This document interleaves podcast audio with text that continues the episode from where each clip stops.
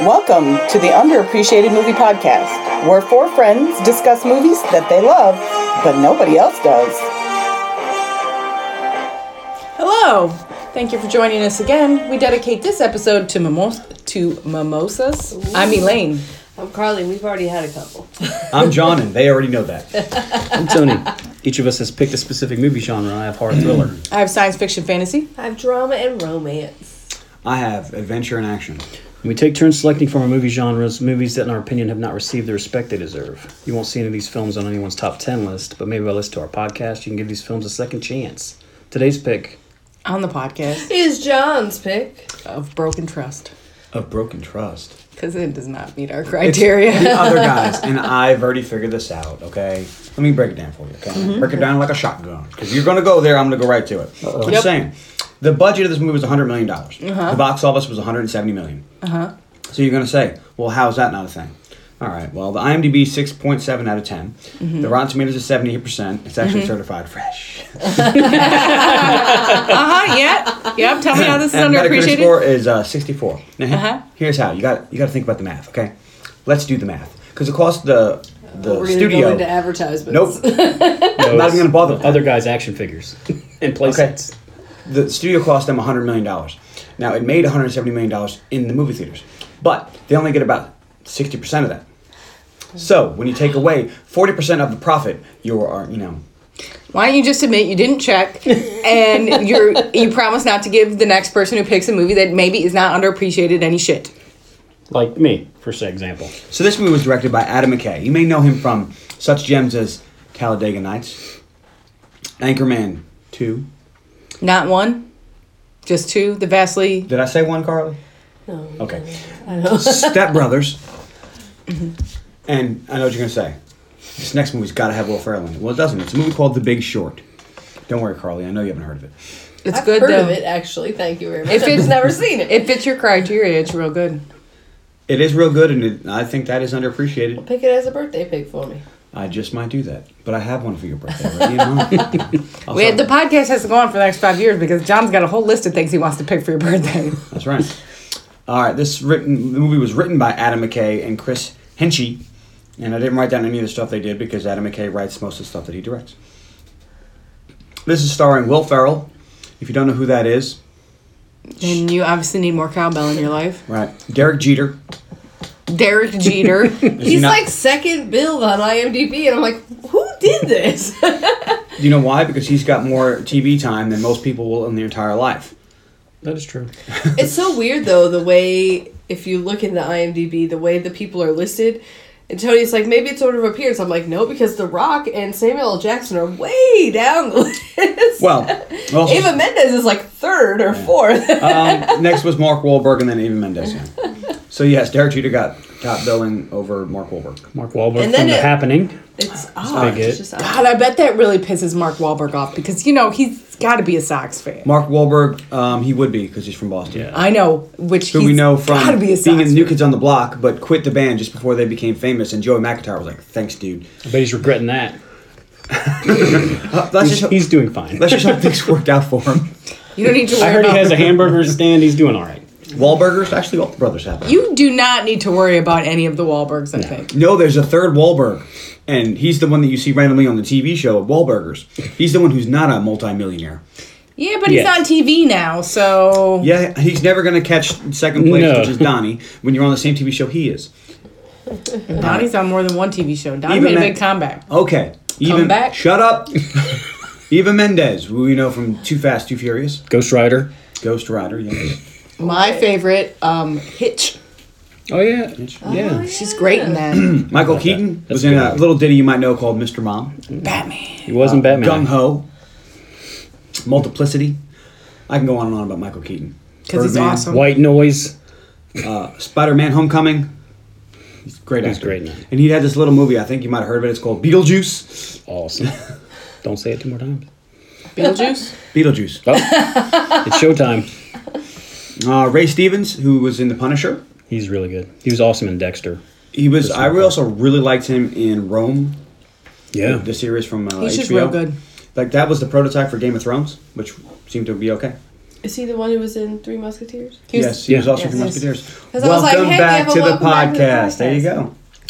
Now I have an interesting welcome back to the podcast, or a first podcast coming up here. We have Sam Jackson, who's been in everything. Yeah. The Rock, who does everything with Everything else. yeah. Who's in everything now? And is also welcome back to the, The podcast. Yep. Yep. uh, Rob Riggle, who was um, he was in a bunch of stuff and nothing. He does a lot of Yeah. like comedy. He's stuff. in a lot of comedy movies. He's in every comedy show. He was like an army ranger or some shit too. Huh? Yeah, yeah. Wow. Marine. Marine. Yeah, Tony was like, I think that guy's actually a badass. I remember him talking about something. He's been in Iraq a few times. And last billing I have on here is Damon Wayans Jr. So welcome to the podcast, or welcome back to the podcast. The name has welcome back I was gonna say, what was he in? because Damon Wayans was in um, Last Boy Scout. Yeah. Yeah. So this is the first father son combo that I could think of. Anybody? Anybody? Okay. 1st father son combo we've ever had on the podcast. Thank you, Damon Wayans and Junior and Senior. All right. So, what did you think going in, Tony? I remember seeing this movie a long time ago, and I liked it. And I was like, interesting. I haven't seen it since then. I don't. Well, maybe once. So I wanted to see how it held up. All right. Me. Carly? You got to say words, honey. This Well- is a podcast. I went. We started to watch the movie, and I was like, "Oh, pause it! I have to write my thoughts going in." Tony goes, "You haven't seen it. Ooh, we need to wait for you to write that down." No, what are you what are you writing down this movie you've never heard of, never seen? You didn't even know who was in it. My thoughts going in are, hey, it's on my television. but I will say, not knowing anything about this movie was slightly detrimental because I almost turned it off. Oh, that's right, Like five minutes in, I was like, "I cannot watch this. This is She thought it was she thought it was a serious movie. Going in, so she's like, they can't they can't do that. Like that's not possible. I'm like, it's a joke, Carly. what are we watching? She said, Tony's "Did like, Michael "Pause Bay make this?" Pause. Hold on. This is a joke. It's this like it's a joke thing that they're that they're like superheroes. Even though I never know what's happening if I haven't seen the movie, I've never been tempted to turn it I off. was, I was so mad within the first Guernsey five minutes. Oh, I was like, hold up, wait a minute. But anyway, that, oh. that did happen. Elaine? I was like, oh, why don't we just we're quoting this in the car the other day? And the reason we were quoting it in the car the other day is why I picked it because this one is for Ken and Audra. Because our sister, and well, my sister-in-law, Elaine's sister, finally saw it. And it took her two days to watch it. The movie's not that long. Hmm. When she said I saw some of it and we're going to watch finish the rest today, I was like, I'm more interested in Huh? when did she cut it off? Oh man! like when's a good stop Like, point when did you this stop? movie? and we'll get to that later. There's a lot going on. in God this damn it! movie. Now I need feel like I need to get a text Ooh, message. text your sister. And Let's we'll see find if she answers okay? back. All right. Because there's some Alright. movies that you just can't stop. Right. You know. Once that train leaves the tracks. Yeah. All right, so here's some reviews. Here's from Jeff Beck. One of the biggest problems overall, besides the lack of comedy, was the lack of story. I like my reviews That's to be it? short. Yeah, I like my reviews to be short. Here's one Jesse ha- Hassenger. The Other Guys is a rare, big budget studio comedy that knows how to allocate its resources. It was kind of a allocate resources, so I kind of like the idea of the movie because it's It a is a, financial it thing. is multiple. It is probably three movies, Mm-hmm. really. All right, so we open to the Columbia Pictures logo. Sprinkling Fairy does for Elaine. we get an Ice T voiceover. he talks about cops, and we see The Rock and Sam Jackson are in pursuit. Who did you think it was? I thought it was Damon Wayans Jr. That's what doing was. a voice because we've we've seen him on on New Girl. He plays Coach, and he sometimes does funny voices. No, voices. so I and go- I was like, I go- oh, It's he's doing. I T. know. Tony told me. He was like, Well, what are you talking? We're watching. I'm like, look, it's Coach. And she goes, where? And I said, right there. Where? That African American guy. Oh, I'm looking for the guy from Coach. I was like, the old guy from Coach. Have you watched Coach? No. Craig T. Nelson? Yeah. yes, I watched Coach growing No, up. but I'm just saying, like, But why yes, would he be just like randomly my in this- brain didn't immediately go to the character coach from New Girl, Hmm. but then once I knew it was in this movie, I thought it was him narrating. Yeah, and I was just like, doing no, a it's voice. Ice T. Did, didn't you see Tank Girl? Don't you know who Ice T is? Haven't you Your watched go-to for Ice T is Tank Girl? a shit ton of Law and Order SVU that you don't immediately recognize Haven't you his seen New voice? Jack City? No, actually, I haven't watched that much uh, Law and Order SVU, and no, I have not. I, I You may. I do not remember anything about New Jack City, so I'm pretty sure I have at some point in my life seen it, but I have no idea what John happens in the Mulaney? movie. Anyway. All right, so The Rock and Sam Jackson are they're in pursuit, and there's some gunplay here. And yes, Carly, it's a little bit over the top. Yeah. We start. The Rock is outside of his car, and he jumps onto the bad guy's car, and he's holding on, and they're shooting. So Rock feels this is a bad idea. Jumps back to his car, and at that point, Sam Jackson's like, "You dented my hood," and there's gunfire. They shoot his little um, Barry siren thing off his car, and he doesn't even sell it. Just puts a new one up there. The Rock jumps back in the window. He was very concerned about the rock denting his hood, but he did not seem concerned about the gun, the bullet holes in his hood. Yeah. At some point, this car ends up in a bus. We're But then back out of a bus. So, and now the bad guys, they're spending a fortune. These guys just putting more bullet holes into New York City than Godzilla. Godzilla uh, didn't use guns. No, no, the In other the guys- army didn't trying to the- catch Godzilla. Godzilla. I didn't see the extended cut. Yeah, well, he grabbed it. Man. He's went popping caps. Oh, speaking of extended cut, did you watch theatrical or I don't know. We rented it Unrated. on Vudu. I only saw one. I think we option. saw the shorter one because there were parts of it that I remember us not that weren't in it. okay? Because I asked John, did you watch theatrical or unrated? He goes, I can't remember, and I was like, all right, I'll watch theatrical. Don't worry about it. If I add some stuff Well, Tony was or looking at leave the some lines. stuff out, just go with it. um, Yeah, there's in some- IMDb, there's stuff cut out. and he really liked one, and I was like, I don't think that was in the movie. It wasn't. Well, if I add stuff or take some stuff out, just go with the punches, okay, folks? All right, so now at this point, the hood to Sam Jackson's car pops up and he can't see. So The Rock and Sam Jackson, I know they have an actor, actual character names, but I'm calling them Rock and Sam Yeah. Jackson. Just go Yeah. with it. They both stick their arm out the window and shoot the hood off of their car. It's pretty beast. It is. But this is when they hit into the double decker bus in New York City. and we get a great Off the vegetable truck or something? Mm-hmm. and we get a great line here. Did someone call 9-1 holy shit? and without skipping a beat. Now they commandeer the double decker bus, but now the rock's driving, and they're just going after him. The bad guys decide they've had enough of this shit. They stop and they pull out machine guns. And, There's some bad wigs on those bad guys. yeah. Is the They one look guy like fucking Cabbage Patch, Is- Cabbage Patch Kid yarn hair. is the one guy supposed to be Samuel Jackson from Pulp Fiction? Is that what I'm getting? No. Okay, because he had like the suit on with the big kind of a froey thing. Maybe. And he was sitting next to the other guy in the suit, and they kept doing like that angle. I was like, is that what we're doing? But they never Maybe. talk about it. I you know what? I never really thought about it. Sure. You know what? I wonder who does the commentary on this movie. That could be an interesting hmm. listen. Oh, Maybe we'll oh, watch that later. All right, so now the double decker bus slams on the brakes, and the car comes back out of the double decker bus. And Sam Jackson has his arms out, and he's got a gun in each hand, and he's shooting. Boom, boom, boom, boom, boom. While driving. while driving. And he says, You have the right to remain silent, but I want to hear you scream. and at this point, I had to pause it and go, Fuck, picking a favorite line is going to be tough. This point, I think, is when I turned it off, and I was like, no. so we had uh, same stopping point, but completely different Well, outlooks on it. I mean, I've never seen a car shot of a shot out of a double decker bus before. While being while being shot from. While he and yells shot at. really cool lines. So, How did he walk away from that car crash? And bada, well, he's Sam Jackson. Yeah. And bada bing, bada boom, bada bop, they make the arrest, and we're at the press conference. you understand why these guys think they're invincible. Mm-hmm. They might be. Well, stand by. We'll see. Don't jump ahead, Carl. All right, so now uh, we learned the suspects only had a quarter pound of marijuana on them, a misdemeanor in most states. Did he feel it was worth uh, millions of dollars of damage? Said, and Sam Jackson says, well, "Let's ask New York City, the best city in the world." Everybody goes crazy. Woo!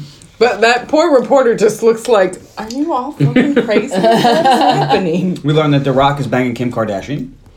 Maybe. We don't know exactly what he's doing with Kim Kardashian. There's He just said, rumors, "Are the and rumors- they are maybe true. Are the rumors about you and Kim Kardashian true? He says no comment, but yes. so yes, he's banging Kim Kardashian. I, we don't know what the rumor was. How was. does Kanye feel about that? Mm. They get free hot dogs for life. But no, But not drink. drink. No drinks. I can't do it. Sorry. Can't do it. Whoa. Anyway. um, so we get more Ice T voiceover who describes the other detectives. You have the Jokers, the Ball Busters, the Vets, and the other guys. And we get a focus of the Yankee Clipper and the Paper Bitch with little circles on. Paper bitch. Not yet. And the Rock Sam Jackson come busting in. You know, there's a party tonight at Butta. They're gonna have a bunch of people. The little short bitch from the Jersey Shore is gonna be there. Most of you are on the list. Most of you on the list. And they try to tell a story. And it's about Arnold Schwarzenegger. We keep getting interrupted. So finally pisses them off and they don't finish their story. And Sam Jackson yells, Cash bar! And walks out. I'm like, that's a great way to en- exit a room. All right, so Captain Gene comes up. I know. Um, No, you're good. so Captain Gene, who's played by the great Michael Keaton, who also doesn't want to be called Captain Gene. But He wants in to be my- called captain because he's the captain. In Yeah, my notes, he's Gene. Captain Gene. All right, so he's got paperwork in his hands. It's like this paperwork here. It's like Bob's wife. It's thick. Nobody wants it. And it's got Danson's fingerprints all over it. He said, Sorry about that, Bob. And I was like, No, don't worry about it. like that would piss me off. All right, so then Alan volunteers to do the paperwork because Danson and uh, I mean Rock and Sam Jackson are not going to do it. And we get a yay paper bitch from Damon Wayans Jr., who's Fosse in this. Yes. He'll, he'll actually get a character name. All right. Cut to the next day. Alan is doing the paperwork and he's humming the theme song from SWAT. Terry doesn't like this and asks him to stop. He says, Well, if you're asking me, I'll stop. But he starts to smile. He says, Can you not do that? He goes, You want me to curb my emotions? That I will not do. this too angers Terry, who, and then says, You know what? I'm going to get a slice. And well, no, before that, Bob interrupts him and he tells Bob to fuck off. Then he says, You know what? I'm going to get a slice. And he walks out and he comes right back in. He goes, You know what I was going to do? I was going to badmouth you to two other detectives. My father told me anybody who talks behind somebody's back's a coward.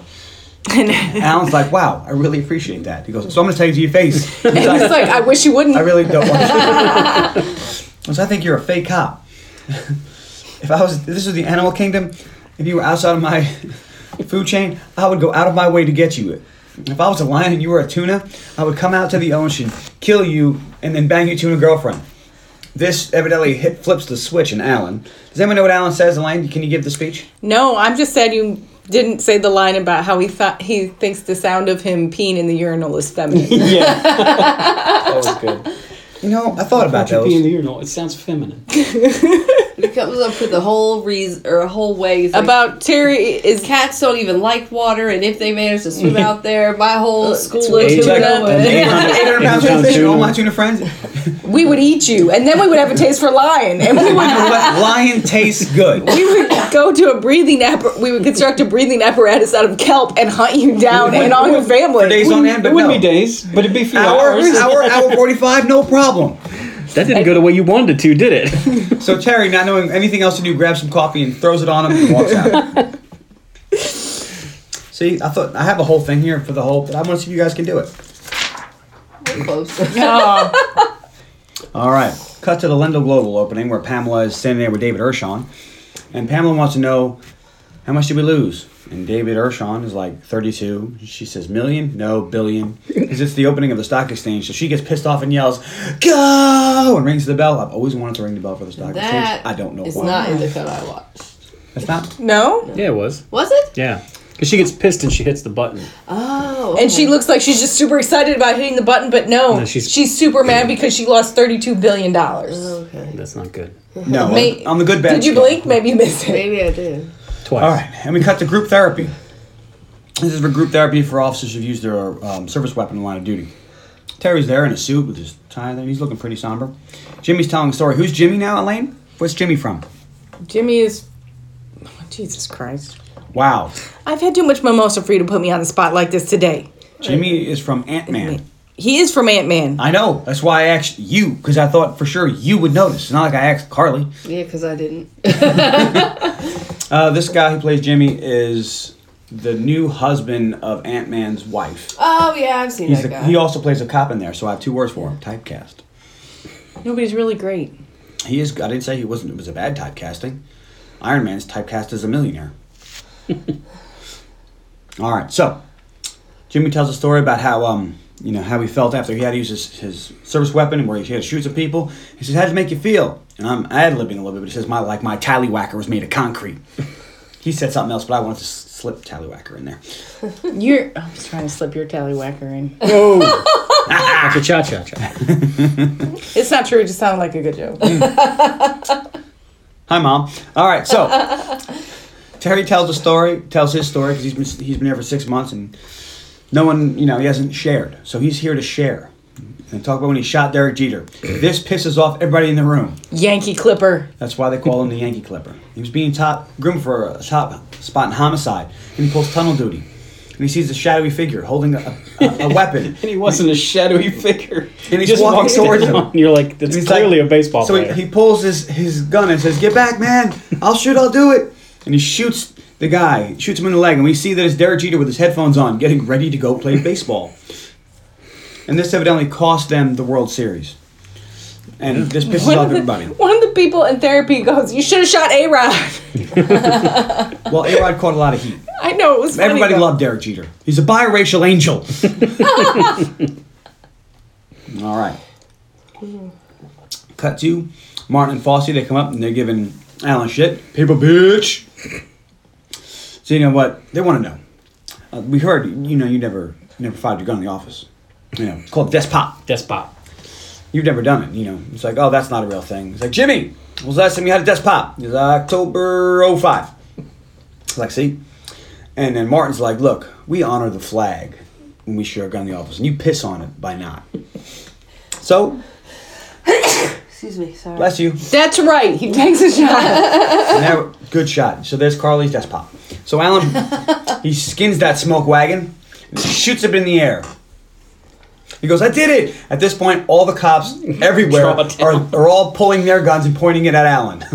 and Ter- just as Terry walks in, And Terry's like, what, the, what was that? He's like, Terry, I did it. I had my first desk pop. He's like, that's a real thing. He's like, no, it's not.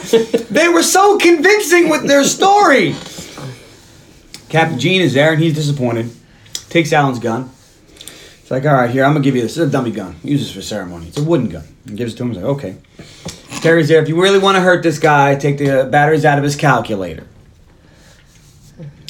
Captain Gene gives a story about how he's got to work two jobs to support his son's bisexuality, which I don't know how working two jobs helps your your kid's So he could be a, so he could become a DJ. Kid, he's in college. He's working two jobs to support the kid in college, where apparently he's discovering just how Yeah. happy he is with his bisexuality. and learning how to become a DJ because I didn't know they taught classes for that. But all right. All right, so cut the next uh, next day. I'm guessing to uh, the diamond heist. Martin and Fosse try to take the call because dispatch comes out. Hey, we got a robbery, but no, we cut to who? Sam Jackson in the Rock. All right, Danson in high. Smith. Okay. But I like to say Rock and Sam Jackson better, so just go. It's my podcast time. You go. All right. All right, but they get called off, and Martin and Fosse have to go sit down. Terry loses it, and because he wants to go, he's like, "I'm a peacock, goddammit! Gotta let me fly!" You can't keep me cooped up in here. Like, did he just call himself a peacock? yeah. You sure did. All right. Rock and Sam Jackson hop out, and it's already a gunfight. Come on, guys! It's Taco Tuesday out at Rikers Island. And He then says Taco Wednesday. "Does he?" He does, because I was like, that's messed up, because everybody knows it's Taco Tuesday. But I bet it was, but this had to have been before it was Taco Tuesday, because he clearly says it's ta- it, Wednesdays are taco night at, Riker, at Rikers Island. Uh, I always thought it was Taco Tuesday. It's not, though, which I always find so It's strange. amazing thing you just floss over when you're watching a movie a bunch Yeah. of times. All right. So You anyway, floss over it? yeah, that too. Like the dance? No, you gloss over it. You didn't hear me right. Uh huh, because you said Get your haircut floss. so you can hear. Okay. All right, so then we go to the foot pursuit. Somehow they end up on the roof, and these guys have zip lined back down the ground, and they cut the line. And we hear, "Wow, zip line! These guys must be uh, specially trained." And all of a sudden, the Foo Fighters hero comes in. Mm-hmm. He looks at him. of what I'm thinking? What did he say, Tony? I can't remember. Aim, for, the, bushes. That's what it was. Bushes, what it. There are no bushes. By They do a fist bump. I know it's in fucking Manhattan, and they jump off the, the roof, and there goes my heroes just playing, and they're like look like they're gonna land and do some cool shit. And this is where I think I was Carly like, if was they like, superhero land this shit, I'm gonna be. I, I might turn off this movie. well, they landed. yeah, but not like a superhero. No, more like the Blob, Yeah. because they went splat.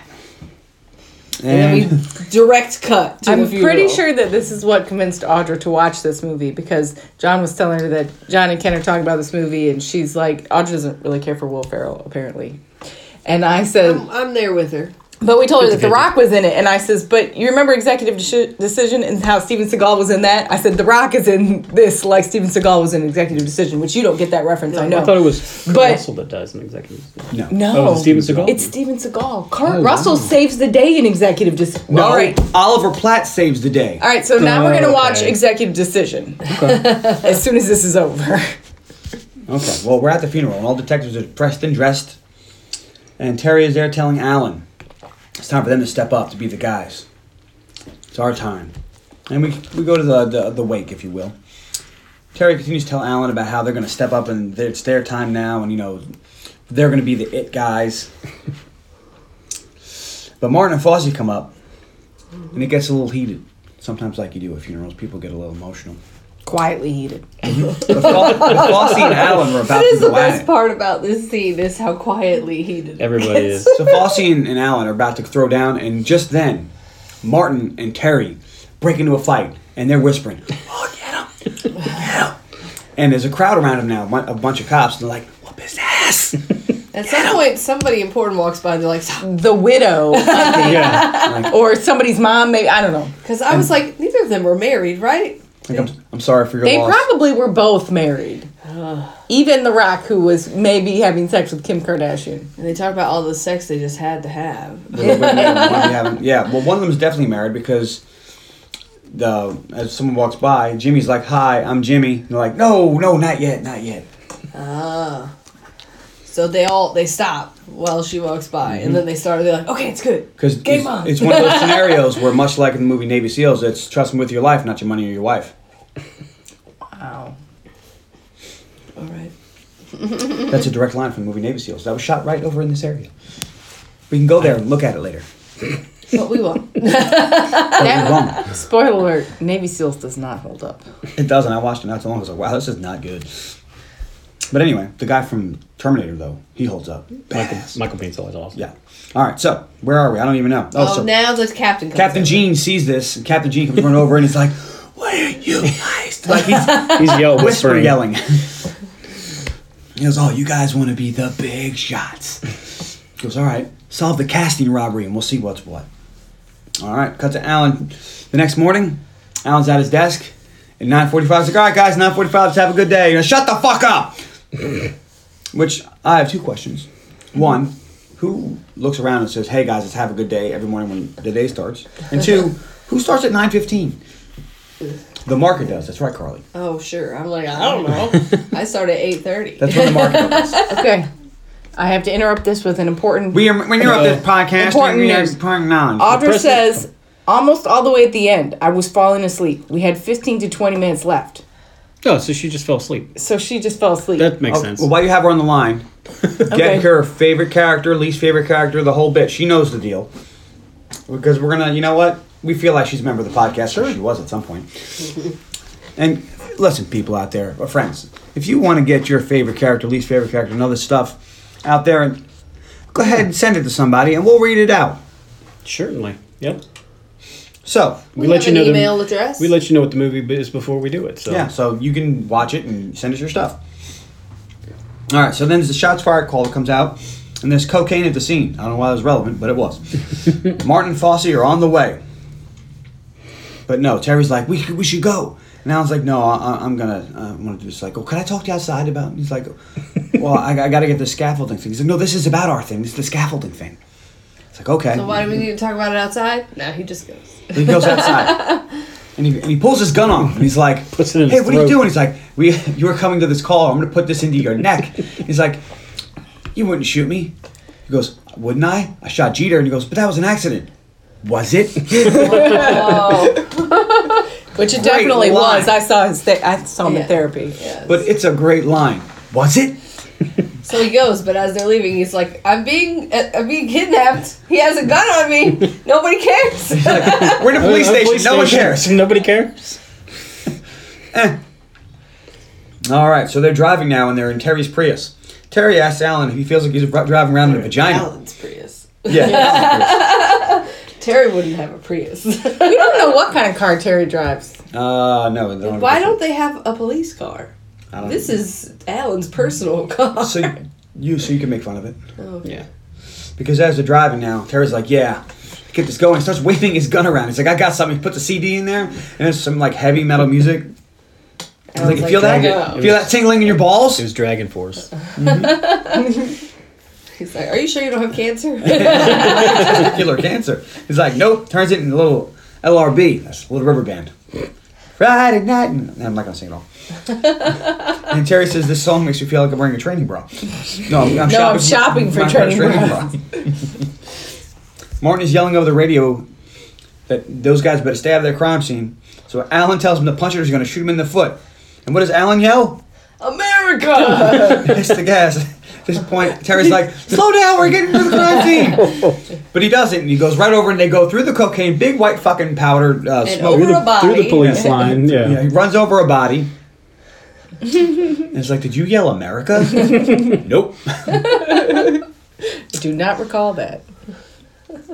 Fosse and Martin come up to the car, and Terry's, here we go. And Martin asks, did this car come with a dental dam? Fosse says that his sh- Suburban shit one of these last night. Didn't he ask about the mileage or something? Or is that later? I think it's Like, later. this guy could mileage. And then uh, he says, "Hey," as they roll up the window, "Hey, looks like Scarface sneezed on your car." All great, great lines, man. This, this is one of those movies where it's gonna be tough to pick one. And we cut to David Ershon, who's explaining to the Center for American Capitalism why capitalism is so great. Wendy's Baconator, extra bacon. I myself own 18 Lamborghinis and, uh, and a station wagon, and a, it's like a Subaru station wagon. Live for excess. It's the American way. And he's leaving. This time he's stopped by Roger Wesley, um, who's played by Ray Stevens. And he says, We're here to babysit you. But just then he gets a phone call from Pamela. And it's like, Yes, we're afraid you're going to run out on us before giving back our $32 billion. So these guys are here to babysit you. So he's like, Oh, no, Pamela, that's okay. I know we overreacted. Don't worry. Yes, I'll tell them they can go. All right, bye bye.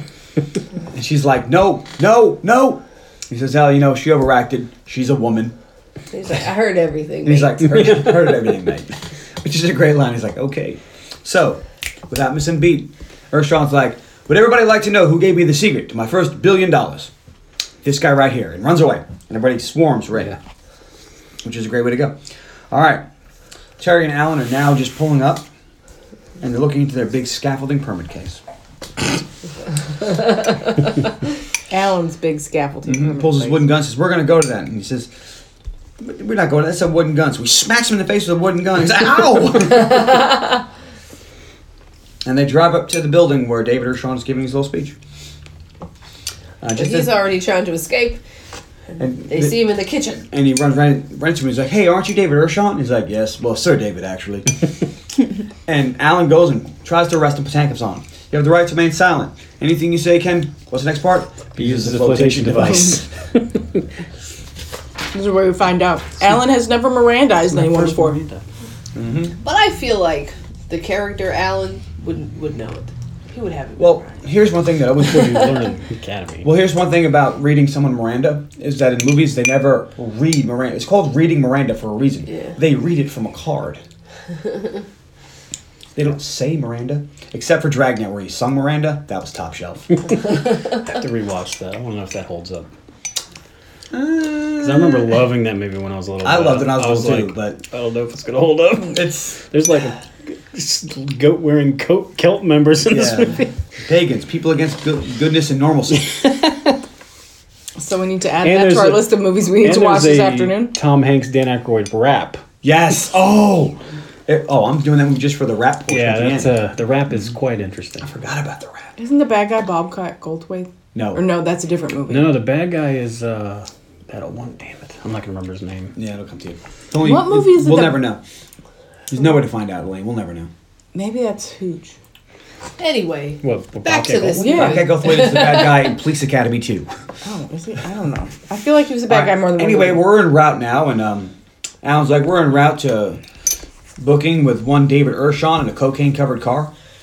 Just then, a big SUV rams into him, and his gun's pointed at him. And we And look at- Ershon is like, don't let these guys take me. and it's Roger and Company. And there's a, a Brazilian lady comes up, and she's really into Alan. Christopher Plummer. Christopher Plummer, yes. So it is. He's good. He is Sorry. good. All right. Um, they take their guns, they take their car, and they take their shoes. Which is so awesome. It's like, why did they take our shoes? All right. Well, on the way back, they decide, you know, why can't we call and have someone pick us up? I'm not calling to have someone pick us up. so this is where they decide they're gonna clean the slate. You know, know what I mean, Carly? they need a fresh start. They- Fresh start. That's right. Maybe maybe we should even call ourselves the Febreze. Febreze Brothers. Yeah. I think we're gonna need another clean start because I just wanted to punch you in the face. all right, so they get back, and as soon as they walk in, their socks are all disheveled, like like they would be. Free rough. And Fosse's like, "Hey, Bilbo Baggins, where are your shoes?" like, oh, the captain wants to see you in his office. We walk in and we see Roger and David Ershon's lawyer. And Gene tells him, "Hey, all that scaffolding stuff has been worked out." Um, he's like, "These are the guys that kidnapped him." He's like, "Did you identify yourselves as police officers?" Terry's like, "Well, what is this?" And he shows him his badge. And he's like, "Alan, did you identify yourselves as police officers?" "No, Captain, we didn't." All right. Well, you're lucky that they're not going. That David's not going to pursue further charges on you guys. For excessive force. Yeah. So, Gene gives Alan back his his wooden gun. But he's like, "Looks like someone put a nice little." Yeah, that was funny. Little, little stain on there, nice seed oil. you might want to drop a thank you note. Just- and Terry gets back his gun and their shoes, which is nice. All right. hmm. Okay, so um, right before this, Terry and Roger square off. Like Australian Special Forces. It's like there's a few things I like. Kylie Minogue. Dimples on women's buttocks. No, the dimples right above a woman's buttocks. Yeah, It's that's a very specific body part. Yes. Right above the haunches. Gene goes, this, all right, shake your dicks. This pissing contest Yeah, is you over. forgot. And the fear in a man's eyes. Yeah, He whatever. knows knows I'm I'm gonna about to hurt him. him. Yes, but I wanted to get to shake your dicks. This pissing contest is over. It's a great line. That is a good line. Up to like my sixth really good line in this movie. All right, so Terry and Alan are there, and they're talking through the case. Need another fresh start. So anyway, Alan's like, "Hey, why don't you come over tonight for dinner, and we'll go over the case." He's like, "No, no, it's two um, work colleagues going over work while eating food. It's not dinner." All right, but I want to warn you about my wife. She's a big old broad, and she knows when to throw it around. She likes to throw it around. Yes, she does. So we cut to Alan's house where Terry comes in. They sit down, and um, they go through a bio on David Ershon that Alan has, you know, created with a Adobe Movie It's a Maker or little something like creepy, that. yeah. It is because it's got like a voiceover. He said he did he say he's into editing and he cut three minutes out of Three minutes good, out of Goodfellas. yeah. It's like yeah, I could do a little weekend editing. Jeez. Charlie's Sorry, getting I don't sick. know what's going on. Got the sneezes. Got the sniffles. It's starting to be spring. Mm. Yeah, allergies are a little bitch. All right, so we see that um, David Ershon is a client. One of his clients is Lendo Global. It's like Lendo Global, you know, Lendo Global, we're in everything. Just then, Sheila comes out. You know what? I'll be honest with you. She's dressed like a hobo. and Terry is shocked to find out who this is. Who is this? I'm Alan's wife. He's like, yeah, it's the old ball and chain. His wife, of Like, course, no, is beautiful no. Eva, Mendes. just No. looking smoking Who hot. is she? Yeah, Are you No, messing really, with me? really, man. Is this a joke? Who is this? And Alan, tell, Who's this Alan tells? Terry, "Hey, look, they're not all first round draft picks." and she's sitting there smiling the whole time. If I describe my wife to as not, uh, they're not all first round draft picks, I think she'd kick me in the face. You At are least- a first round draft pick, dear. Don't worry. I lost my place. First round. They're not all first round draft picks. Ah, okay. So she, Sheila goes in to kiss Alan, and he's like, "No, not right now." Okay, and we're at the dinner table. And Terry wants to know, no, really, who are you? I'm Alan's wife. No, just thinking, people always wonder how, because he's Episcopalian, I'm Catholic, somehow we make it work. And he goes, "Why are you with him?" I mean, How did you meet? how did you? that was such a great line. He's so pissed. And, and, and confused. and now Alan is like, are you going to change? She's like, I already did. He goes, really? Because if I put that outfit in my Fashion my app. fashion, app, Fashion it would get like a D plus. And she's like, oh, Alan is apps. He, he's actually created a couple. And she's like, can I tell him? And he's like, yes. He has this one where he takes a picture of your face and he'll tell you what the back of your head looks like. Face, Face back. back. Got really negative reviews, but Yeah. It's gonna gonna, be hit. big. It's gonna hit. it's gonna hit. All right. They also tell the story of how Sheila and Alan met. And how did Oh, Sheila and Alan meet? It's like that Meg Ryan movie. You know what I'm talking about? Well, you know, of course, just like the in the Meg Ryan movie, when she was a dancer for the LA Lakers, putting her uh, working at the as a ER doctor. She was and- doing her residency. yeah, and she got called about a guy with uh, Poison ivy in his anus. It's like- Just like that, Meg just like that Meg Ryan. Ryan movie. And he's like, ah, you got mail. Yeah. And he's like, and Terry's like, with Tom Hanks? Yeah. I, don't I remember Tom Hanks having a poison poison ivy ivy. test. Oh, Oh, he yeah, did. they did. He did. Oh yeah. Yeah. She's like, Sheila's like big time. And they fell in love. Oh yeah. All right, so now we're outside. Dinner's over. Sheila and Terry tells uh, Sheila tells Terry about how every day she sends sugar balls out every day. You see mm-hmm. these? These are yours, and you can have them. And they're not that big, but they are perky, and they're yours. Just then, we get a call over the radio. They found Alan's Prius. It was trying to vote for Ralph Nader. and Terry said, "Hey, listen up here, sugar balls. Tomorrow there's gonna be fingerprints on that car. This case is about to heat up faster than a junkie spoon." God, that's a good line. It's Witty. It is witty. So he brings it in for the real thing. He says goodbye. He gives goes to give Sheila like this awkward kiss, and she like backs away. He totally ignores Alan as he's walking away. He's like, "Goodbye, good night, Sheila." She's like, "Good night, Terry." Well, she gives him like a peck on the cheek, and then he goes into like neck with her, and I'm Yeah. like, dude, like you're starting to. And Alan keeps saying goodbye, and he's completely At ignoring. point- He's like, "Goodbye, ignoring Sheila." him. Well, one, the first time he's like, "Whatever, Alan." Mm-hmm. Which is funny about this scene here is me and my friend Kevin will do this. Oh yeah.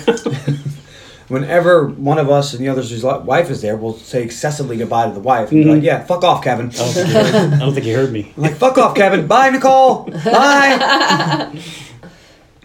so, but th- that's one of those things. So, all right. So, we cut to the recovery scene of the Prius, and um, Can they get anything off it? Oh, they got a lot of stuff. it's like uh, no That guy's a great actor, character actor too. That guy that gives him the rundown. I forget. He's been Nothing in a that's bunch gonna of help shit. you with your case, but a lot of shit happened. He's funny. It's called the soup kitchen. Bunch of homeless dudes. What's a soup kitchen, Elaine? when a bunch of homeless dudes have an orgy in your car.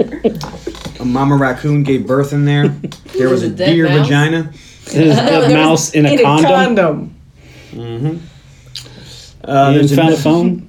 Yeah, that's Hey, mine. that's That's Alan's phone. There was a note in here. It says, "Thanks for the F Shack, Dirty Mike and the boys." Dirty Mike and the boys. Um, and there were a bunch of unscratched lotto tickets. So, we learned that there was a butt dial during this phone thing, and he's like, "Oh, we could have got that conversation. See what, what was what." And I was looking at his phone and goes, "Nope." He's like, "Oh no, we got to find who this. Well, it was an ex girlfriend. Well, we got to get in contact with her. She's got the other end of that phone call." She's a handful. Yeah. And we cut to the ex girlfriend's house, whose name is what? Christina. Christina. That's important. We'll get to that later. And she's mad at him. I have a question that I, I Uh thought. oh. And I don't know. It's going to be pulling at threads. When was this chick his girlfriend? Because we learn his story about what he did in college. And he During that. met his wife when he finished doing that thing in college. So it would have been when he was Gator. when he was Gator. When he was Gator. Or it could have been before when he was Gator. There's just something about him that's very attractive to women. Yeah. It could have. So I assume it was sometime in Well- college, but not necessarily when he was Gator. See, no, because remember, Gator. she's mad at him. I'm about to get. She's mad at him because you left me in Tower Records for 13 hours. Mm-hmm. It's like, oh, that was however many years ago. so he was Gator. Well, he said it was like ten years ago. It was Gator, you punk ass bitch. I don't think it matters I was just. It, it doesn't, but yeah. because the women find him just. It's just a Shit's running joke. taken. Terry's like, "What is with you and hot ladies?" So her husband comes in. Doo doo doo doo. Arnold Palmy alert. Honey, this is the one with the vodka in it. He's like, why don't you put it down? Who doesn't like a good Arnold Palmer? I love an Arnold Palmy. What's funny is when I was doing my notes for this, I was drinking an Arnold Palmy. Nice. So that was what I call a happy coincidence. All right. So she tells everyone there that she did things in bed with Alan that she didn't do with anybody else. Like covers her face, points to her husband, She's like, he knows. Yeah. And he's like, And he agrees. Christina, your husband is right there. And he's like, oh, he knows. He's like, he does like this dog thing. You lucky dog. I'm like, I would never do that. Poor Terry's looking increasingly freaked out. Like he's like, what the fuck is What, am going I, on? what have I walked into? Mm-hmm. All right, so and Terry decides he's going to jump in and be like, Christina, I really like your house. Christina! My name is Christina! and then the husband jumps in. You're in my house. You say my wife's name right. She said, "Are you deaf and stupid? deaf or stupid?" So So then we stop, and Christina says, "Well, I'll go grab my phone. Alan, you come with me. Everybody else, just stay here." And she So- like pulls his hair. Like mm-hmm. this So- lady is. She looks like she's angry at first, but apparently she just wants some angry. Well, Sex. because they get alone, and she throws him in there and starts pushing him. I hate you. Oh, you're so pretty. Say it, say, I love you, Christina. And she's trying to make his mouth move because she wants the old hibbity dibbity. Ah, I thought we were going tallywhacker. Well, she wants the tallywhacker. Ah. She Like- wants his Talladega night.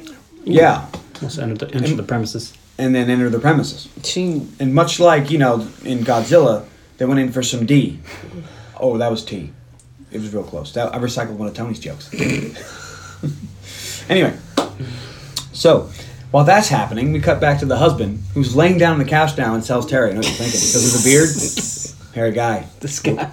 Clean shaven. Terry's like, Alan! At this point, Alan grabs the cell phone and they run out of the house. and they get in the car and they drive away. And the, the husband is yelling, You get back here and have sex with my wife! and they drive quite a ways away. And twenty They, miles. and then they decide to stop and collect Listen Terry just cannot get over the hot chicks falling Yeah. over Alan, and Alan's like, "Are we gonna listen to this?" And they do. All right, so they're in the car now. And it's David being told by um, Roger telling David that he's got to find a sucker and replace the $32 billion, Mike. Just then, well, first he's like, okay, well, why are you're driving around, I need to go to this address and this address. Just then, we see Christina and husband running up to the car. How did they like- find us? It's been they ran twenty miles. and they drive away. And so we go to the bar or some restaurant or whatever, and they're scratching lotto tickets. All losers. And Tony's like, why, why is he scratching those lotto tickets? I said, well, maybe he knows they're not doing shit with them, and if he wins some money, then he gets a lot of money. Now, here's Well, it was just, it was just. I mean, you know, you're not supposed to apply any realism to it, but I'm like, isn't this sort of an investigation thing, or whose lottery tickets are these? What if you won like ten grand? You know what I mean? I was, it was just. Do you get to keep the money? Is your question? It was just a weird thing, you know. Well, we really don't I mean, know where those lottery, car. lottery tickets came from. They Yeah. could have been one of Dirty Mike's and the boys. This is kind of weird. well, it's one of Latchcare mysteries. So if you happen to find some lottery tickets, Send them to us. send them to of- us and yeah, care of Underappreciated Movie Podcast. And we'll um, scratch them for you and let you know if Yeah. you won. Right. Haven't had any winners yet, but we're gonna go on a cruise this week. Well, we did have that. we had that one that won two dollars. Yeah. They were paid in full. yes, Minus, we didn't even take commission on that. No. So, we're good people. all right. So I don't even know where we are anymore. It was Okay. just fun to get to drive my Lamborghini down to the gas station. And they think that David is going to be ripping off the lottery. That's how he's going to replace the $32 billion. And what's funny is all this, every time that it's any kind of um, theory, Terry's always like, it's clubbing drug lords. It's drug lords. and Alan's like, no, it's not. There's no drugs. All right. So, Besides and- the cocaine all over your car. well, yeah, there was that. So they find the addresses. One of them was for an accounting firm who only has one client, one David Ershon. The other one was the lottery office. During all this, um, Alan keeps getting up to sing. Why? Because they're in the bar and it's it was It's like a weird glee club or something. yeah. And you know what? I can't do it justice. Phones, phones, friends, all and everybody. and Friends, phones. get on your phones. friends, get on your phones and look up this scene here. It's it's interesting. Yeah, he's in some some kind of weird stuff. acapella yeah. depressing World War II songs or something. Yeah. So Terry says, "All right, I got to go meet up with my lady." And Alan's like, "I thought you guys broke up." And he's like, "Look, it's my personal life. Eat a bag of dicks." All right, and we cut to the ballet studio where we meet Francine, and she's dancing. Terry interrupts them and says, "You actually having sex with this guy?" And she's like, no, he's my dance partner. Because he's like, you wouldn't have to be dancing in here for dollar bills. And You're she's like, me. this is a ballet studio. The Poles are horizontal, not vertical. Francine tells Terry that there's more to life than just being a cop, and he says, "What? You think I could do this shit? I could do this shit." And then he goes right into a little number. you know what? He's good. He's very good. And I'm like, did Mark Wahlberg learn that was like a stunt double? I'm thinking stunt think it was. I think it was actually him. No, because you don't ever see his face doing those moves. Right. It's always just the body. So I'm like, all right, they brought in a dancer. And the shoes are different when he's doing it. And at the end, when he does like he does the hand thing, you can see that he was just kind of standing there and just did the hand thing. So, all right. So just then, Alan pops up in the background. He loves you very much, Francine. And she's like- like, what? Who are you, creepy guy? She asks him to leave, and Terry leaves, and uh, you know, Alan is there, and they walk up. Terry tells Alan that hey, the kid flies solo, and they split up and go their separate ways. Okay, so now they're driving in a bridge the next day. Alan shows them an article about how the Lotto's looking to invest their money differently. And Terry goes, It's drug money, it's Colombian drug lords. It's not drugs. and then, you know, Alan's a nice partner and gives him a cup, a mug, if you will, a little present. What was the present, Elaine? It's the Oh, FBI. Thank mug. you, Carly. wow, you guys are, I'm throwing you softballs here and you're fucking missing. So he gives him a cup and it says FBI, You know but it looks the like the FBI is. logo, Yes. but underneath it says what? Female body inspector. There you go. And Alan's like, I don't know, I'm a sick puppy. You know, I got a weird sense of humor. And, and Terry goes, Yeah, me too, and throws it out the window. She's like, I can't even look at it. It's so funny. And he's like, I can't either. And throws it out the window. And there's the box too. Mm-hmm. it's like, wow. And then and then he goes into long detail explaining the joke, and I was laughing my ass off. So then they. Because they always say Yeah. there's nothing funnier than a joke you have to explain. but sometimes, Sometimes it's it's fucking fun. funny. And that's kind of Will Ferrell's bread and butter is doing shit like that. He did a lot of weird shit. Oh no, it may be gangrenous. Yeah, yeah. From um, Austin, Austin Powers. Powers. All right, so um, we get to the CPA office in New Jersey, and as they're approaching, boom, boom, boom, boom. And here's one of my favorite parts of the movie, and here's why. Oh, yeah. Because when they get hit by, hit by this ex- explosion, this isn't like Godzilla. No. A fucking monster yells in your face and you're fine. Now these guys are like, oh my god, Yeah. oh my god, I call bullshit on any movie ever. I have blood like, blisters I- on my hands. Alan's, I can't fucking hear. Alan's like, I, I have soft tissue damage. I have soft tissue damage. He's like, you know that scene in Star Wars where they blow up the Millennium Falcon? I call it bullshit. Terry takes immediate offense and goes, no way, man, that's all accurate. that's when he says, I have soft tissue damage. I need an MRI. Well, cool guys don't look at explosions. Mm-hmm. All right, That's so why. and EMS is there now, and Terry tells Alan this was planned. For they were trying to scare him. This wasn't trying to kill him, but they were trying to scare him off. And Alan's like, well, you know what? I'm scared. I want to go back to my office. I want to go back to my desk. Terry wants to know, hey, what are you afraid of? Well, other than the bomb. Yeah. Alan goes into a story about when he was in college. You see, he had a friend who used to go on a lot of dates. And what the hell is that noise? That noise, if you can hear that, that pounding noise up. is Boss scratching. when he sounds like some, we're in an aerobic When- studio. when he scratches his ear, it's so he hits the floor so hard that it's. And it was funny because like last week's episode, you hear all of us were like, "Oh, the dogs!" You couldn't hear the dogs. Oh, really? So it was just us going, "All right, guys." So friends, sorry.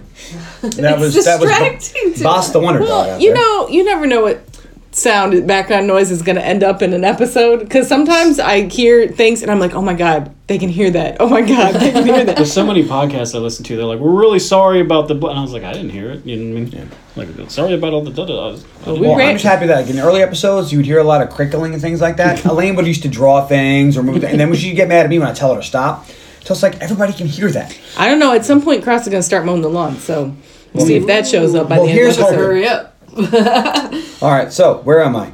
Where am I? Okay, where? Oh, Now we get the story. Alan about was in college. Yeah, we're getting to my, one of my favorite parts. It's like, yeah, this friend of mine, you know, she used to go on a lot of dates. She wanted me to arrange them for him and you know make sure to save transport. You were a pimp. She, like she made pimp. It's like, money no. going on dates with guys. No, Lord, no. I was just helping a friend. yeah. So you know, we were starting to make a money, a lot, a lot of money, and soon enough, you know, some of our friends wanted to get in, involved as well. So I took care of all of them, and They show like this montage of Will and, and there's some girl, Mm-hmm. and they're fine, and they're just walking around, and then slowly these other girls start just appearing. And every in this time he looks a little more like a Yeah. pimp, he's got a gold gold chain, chain, now. and and he's got, he's the, got- the hats, and he's got a switchblade, and Yeah. It's like you know how to change my name, so we come up with the name Gator. Yeah, and that's when you know, one day two of his favorite girls had to bring him in, you know, because things were bad, and there that's when he met Sheila with the uh, poison ivy ass. And you've lost your place. Nope, I know exactly where I am. All right, Terry Allen says that he has his back on this one. All right, so He's oth- like, I don't want to lose control again. That's why I'm an accountant for the police office or the the most you know, boring job I yes. could think of. I'm an accountant I for the police officer. wanna Law lose and order. So I want to lose it. yeah. All right, so the other guys go and see David and want to confront about what's going on. David immediately deflects them and you know gives them really good, you know, some nice Brazilian water or whatever, Russian water, whatever it was. Says, "All right, guys, I understand this. I'm going to give you guys courtside tickets to the Knicks and access to the Ambassador Club." And we cut right to, "I got Knicks fever." They're courtside, and it's like, "Hey, does this feel like a bribe to you?" They're sitting Like- next to Brooke Brooke, Shields. Shields. and uh, Ro- uh, Tracy Morgan and uh, I. That chick from the lottery ticket movie. I want to Oh, say Rosa Rosie Parks, Perez. but I know it's not Rosa, Rosie Parks. Perez. Rosie Lottery ticket movie. With Kevin Costner? She don't know No, who that it was not. That, it, you're thinking it was Nicholas Cage. It's Nicolas Cage, you're right. Yeah. You're and, right. Bri- and uh, Pay it not forward? Brigitte, no, yeah, oh, No. no. check. It's the it could happen to you. Yeah, that's it. if, it, if Kevin Costner had been in that movie, I would know what you were talking because about. sorry. Nicolas Cage was da- was Nicolas married Cage. to Rosie Perez, but then you know he was giving a tip to um, Bridget. That not Bridget blonde Nielsen. lady at the was Bridget the Fonda? waitress. Bridget, not Bridget Fonda. Anyway, anyway, anyway, Okay. it's Who a the fuck- movie I've seen. Dating never been about no shit. Okay, it's stop giving my me shit. Rosie Perez go-to movie. Anyway, Didn't watch so much with her in it. so then they decide, oh wait, this is. This is a bribe, and they leave. And as My they're trying to leave, go-to Brooke Perez Shields tells Alan, "Call me." I see that too. And they come in to David, and he's like, "All right." He's like, "Hey, you got us with that Knicks thing. You're not gonna get us again." He's like, "All right, boys, what's it gonna be? Jersey Boys or Mamma Mia?" And we cut to big girls don't cry. And they're like, wait, he did it again. and when they go back, he's like, how was Jersey Boys? It was fantastic. That's when they tell him, "All right, no more tickets." But they decide they're gonna do good cop, bad cop. It's a classic, but it works. So Terry gets real aggressive, grabs him by the collar. He's like, "Look, you fucker, you're gonna talk to me. And he's like, "Oh no, I don't want to. I'll talk to him." And Alan's like, "Yeah, yeah, yeah." You gonna talk to me? You gonna talk to me. He starts beating Moses. I'll make you eat a pe- plate of human shit. He smashes him on the desk. he throws him on the desk, and then he starts breaking things all over the office. Tearing it Terry's down. fucking getting scared, and he's like, "What are you doing?" I saw how aggressive you were, and I thought I had to be more. He's like, you were the good guy. We're doing bad cop, bad cop. No. Oh shit. So just outside, we see that Terry and Alan get attacked by people on motorcycles, and Terry gets to putting the smackdown on their. Well, he candy looks. He goes. Colombian drug lords. and Alan's like, imagine where you'd be in your career if you hadn't shot Derek Jeter. Yeah, 'Cause because he, he he, beats fucking their beats their ass. he takes a fucking uh, asp to the fucking hamstring too, Mm-hmm. bef- and then beats their ass. Just then, good. they beat up all those guys, and they're standing there to have that little conversation. Roger and the Brazilian lady come up behind him, and Roger tases Terry. And the Brazilian lady's like, I'm sorry, my butterfly. and zaps him. And they're like, all right, send him out on the train. So they wake up, and they're on in a train strapped in their Prius heading west. And they took their fucking shoes again. They're in the desert. They have gotten pretty far before Alan's they like, woke up. Alan's like, we're in the high desert. Like, what did they drug them or something? They left They had New York. them. 'Cause New York to Las Vegas is fucking By far. train. By train. That's a couple days worth. So Alan calls Captain Gene. Says, "Hey, we're in Las Vegas," and he's got a T-shirt on, and, and he says, "We our kidding." shoes and guns are missing, but we got our wallets. He says, "We were kidnapped, sent to Las Vegas." Captain Gene says, "How many times do I tell you to stay off the uh, David Ershon?" And Alan's like, "Hold on, hey Terry, how many times did Captain tell us? At least twice. Twice, Captain." He goes, "I'm, I'm, I'm hanging done up," and he hangs up. We're back in New York now, and Martin and Fosse are on TV, and we find out that they solved the Cassian robbery. They got back seventy-four thousand in diamonds. Simple thou. and Alan's I like, was like- seventy-four thousand. There's millions of dollars in there. Why do they only have seventy-four thousand? Like, Shut up, man. Yeah, we no, we're not. We're not pulling at those strings. Terry's like, they're fucking drug addicts. And they get sent to the captain's office and find a meeting with the DA, who also tells them to stop looking into David Ershon. The DA leaves and asks Captain how's it going on. My son's bisexual. That's great. all right, so now Captain gives Terry back his gun and says, "All right." Goes to get back to window. Goes, "No, that I'm gonna do. I'm gonna give you." He goes, "You gonna give me my gun back?" He goes, "No, I'm gonna give you this." It was a rape whistle. if you're in trouble, I want you to blow on this, and someone with a gun will come help. All right. So, and then he tells him, he says, "Look, guys, don't go chasing waterfalls." Did you just quote TLC? No, I don't know what you're talking about. Get out of here. All right, and we cut to the museum. Now we see Terry is there, and he goes to put a glass down on the table, and everybody freaks out. Oh no no no no! no. That's an important art piece. And he leans over and he sees this is worth five hundred thousand dollars. Francine's there is talking about. it. He's like, I know what this is. This is a table, and it's the bruised ego. Yada She's yada like, yada. this blah, is blah, my blah, job. You need to leave. Blah, blah, blah. Just then, another guy walks up. And he's like, "You actually having sex with this fucking cretin?" He goes, "This is my boss, and he's gay. As a matter of fact, look at him. He's wearing a shirt that says I'm gay." he says, "I don't have to take this shit." And he moves a fork, which freaks everybody out. And oh, you ruined the art! And then Terry goes into full Terry mode, and he starts yelling, and everybody and everybody's sitting there like it's a performance art thing, like, "Oh, bravo!" I am not performing. I'm a peacock. You gotta let me fly. Peacock.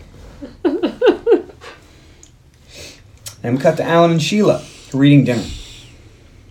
Alan wants to know why someone would slow roast a dog's asshole. It's hurtful. Alan. Yeah. And then He- serve it to their husband when he gets home from work or something like that. Alan breaks down and tells his wife that Meanwhile, You know- she's a doctor. yeah. you know, He's a gorgeous No, but doctor she- that cooked him He really tells nice. he tells her he's having trouble, and yeah. He says there's a dark side of me. You know, who wants to come out? Who wants some walking around money? You know what? You feel me? You feel me? You want some shoes? Just gotta get some shoes. You know, get it never been about no shit. Get get it never been about no shit. And then Sheila breaks down, sings "Pimps Don't Cry." She's like, you know, when the night we fell in love, and the doctor said there's a pimp back there with poison ivy. I went back there and I said, he's no pimp. Pimps don't cry. I knew you weren't a pimp. And then they start singing it together. Mm-hmm. it's a beautiful moment. And this is a beautiful moment. and she says, "Come lay with me and be safe and make love to me." It's like, ah, I hate it when you tell me to be safe. She says, "Alan, I'm pregnant." Who did that to you? Whose baby's that? Who did that to you? Gators these bitches better be using Jimmy's. And she's like, you need to leave. and she starts yelling, "Get out!" That is one of the best lines ever written down was on pretty paper. Gators bitches better be using Jimmy's. I mean, how do you top that? It's We'll, tough. I don't know. We'll see. so Terry and Al meet up in the place you go where you have women problems. And he says, "Well, how often you come here?" Well, only when I've chose my lady, so every night. Talk about the cast and robbery and how it feels weird. Just then, some some familiar folks. Well, not so familiar, but there's been you know some known to them. Some hobos come up. Dirty Mike and the boys. hey, uh, we're about to have an orgy here in this Prius. Um, and that's when they identify themselves as police officers. No, you're not. It's like, oh my God, they're cops. Run! Rub your dicks on the side of their car. So good. stupid. That's how you top Gators bitches. You better be using Jimmy's. Rub your dicks on the side of their car. as you run away. But I'm totally with Alan there. Why? Because everybody's like, those guys were druggies. They only stole seventy four thousand dollars. It's like, but they zip line. Yeah. Hmm. So Terry and Alan go to do some drinking, some serious drinking. Terry takes Alan to go do some serious drinking. I'ma be, I'ma be, I I'ma, really I'ma, I'ma like be. this scene. It's like the anti. It's like all frozen I'ma be- stills. I'm in that- Yes, So good. It's so good. And my favorite one is is the last one where Alan is standing up peeing on the pool table. Yeah. And Terry has his hand up and it, like something's biting him and he's holding his badge in the other hand. At, uh, at, at least two of those stills had them shooting. Yeah. I like the one where Alan is shooting and Terry, and it looks like he shot Terry's beer mug, and Terry's laughing, and there's like a girl in the picture. She looks terrified. It was quite a night out. these are the guys you need to go out fucking partying Yeah. with because it gets a little crazy. These are not the guys I want to. You know what? it wasn't Terry and Alan that went out. No, no, no. It was Terry and Gator. That, mm. That's some gator shit right there, because he ain't never been about no shit. This is your next three days. no. I need to make you a grill. Oh God. Mm. Ooh, in a hat. Nah. All right, so the next day, they're uh, they were ordered to turn all their evidence over to the SEC by Captain Gene. So they're going to fulfill that order. And they learn that they find out that Ershon's lawyer is the investigator for the SEC. And they're worried about there being a conflict of interest. And he's like, look, guys, if there's any kind of conflict, I'm going to go over all this evidence. If there's any kind of conflict or anything, I will get it turned over to the right. But I know that David Ershon is a great guy. Our kids go to school together. Yeah. But he he No does say at conflict. one point, like, you don't even have a case here, so there's nothing for me to recuse myself from, but I will look at it. Sure. It's like, all right, I have to go now. I'm meeting David David Ershon. Are you going to meet him? And during this scene, um, earlier in the scene, I, I skipped over that part. They talk about the Federal Reserve, and Terry doesn't quite know what that is. He thinks it's a maximum security pris- prison or something. yeah. So, so Terry gets mad and says, "What I'm going to do? I'm going to prove this case, and I'm going to lock your ass up in the Federal Reserve." And now it's like he still doesn't understand the concept. so yeah. All right, now back in the office, Terry walks over and breaks his computer. Because he's just so mad. because he's mad. And Al's like, "Oh yeah, you mad? You big mad? Put, get up this morning. Put your big boy pants on. Put your big boy pants. Belt. Get your belt. This is not how you act in a democracy." He's like, you're scaring me, man. Because this wasn't Gator. This was something completely Yeah. different. This is just Alan, and he's like, "Your anger is, is exhausting." It's like it's like being partners with the Hulk. but just then we, we have uh, over the radio we have possible jumper at the SEC building. Uh, I need someone to respond because in all of fucking New York City there's no officers know, on board I- to go was to good. respond to this. And wouldn't you know by the time they get there, every other motherfucker is already there. But somehow they still end up. But don't worry about it. They need somebody to talk this guy down, and it's that same lawyer Alan took a class. online. hmm He's like, oh, Negotiation. I need a bullhorn. So he goes and finds the, the Mr. Ice Softy cream truck. truck. It's Mr. Softy, to be specific. And if you don't know about Mr. Softy, my cousin Jason used to drive a Mr. Softy truck. Mm-hmm. Phenomenal. 'Cause it was soft serve the best part is there. he's like, Pretty "Let me turn badass. the intercom on," and the music starts Yeah. playing. He's like, people down here are starting to talk. So Terry gets mad, says, "Look, we all know you're." He grabs the mic. He says, "We all know you're a piece of shit." And He's like, Alan goes back. He's like, "No, that's worse than what I was doing." He's like, "People are saying that you can't jump, but I think you can. I mean, not that Oh, you wait should." a minute. And they go, "Oh, look, he's flying," and he got crashed into a hot dog stand. And I'm wondering, is it the same hot dog stand that gave free hot dogs to Rocket Sam Johnson? I think it's the Maybe, same thing. probably. Maybe. No drinks. No, drinks. No I can't drinks. do it. I can't do it. Mm. All right. Um, and as he crashes into the hot dog truck, Alan starts blowing his whistle. and Terry says, Will you stop that? and we're back in the office. Terry wants, in the, um, the lawyer's office, that is, Terry wants certain things looked over and look this place. Looks like there's a clear sign of a struggle. Just then Captain Gene walks in and it shows them, you know, why Sean kept calling the lotto office. He was having an affair with the with the lotto ball girl. She filed a restraining order against him. And he says, you know what? You guys are reassigned. Traffic. And you're gonna walk a beat downtown. But Captain, you're gonna walk a beat downtown. Is there some kind of appeals process? But wouldn't Mm. you know, Terry loves being a traffic cop. Well, Terry and Alan end on a bad note, and Terry tells Alan he's not a real cop. I am a real cop. We'll get back to that. And there's a montage here, uh, set to Terry doing traffic and Alan drinking. I like how uh, set the season of the witch, by the way.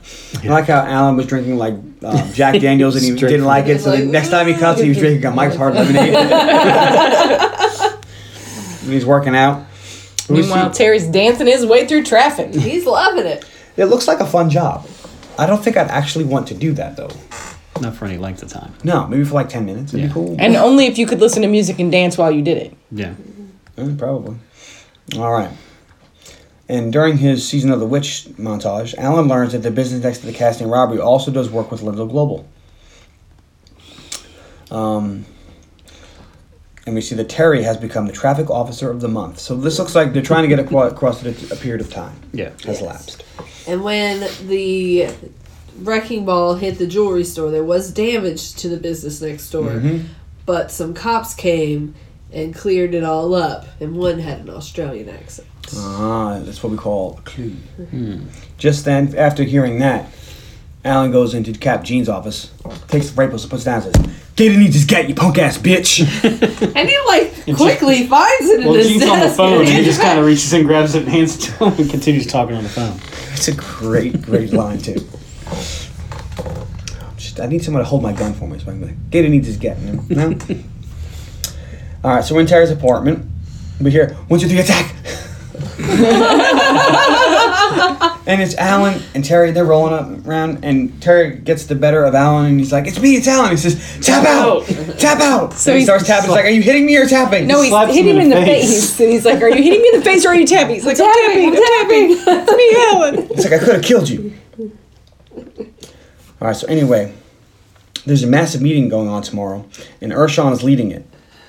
I love this. He's like, they might be watching us. There might be bugs, and then they have this conversation under the bed. They turn the radio, they turn some music on real It was loud. Phil Collins. Yeah, so- and then they talk under the bed. Mm-hmm. They're not sure who the sucker is. No, he's like, First, I miss you. and he's looking at Terry, and Terry's like, I kind of miss you too. Terry doesn't want to go because he likes what he does now. He likes who he works with. There's a guy he could pee from 20 feet across the room. Have you, you got, Alan, you got to see it. You've got to. It's your good guys, Alan. They're, they're nice and they're friendly. The corner that I work on, it sings to me, Alan. It sings. They probably don't call him the Yankee Clipper down in traffic. Probably not.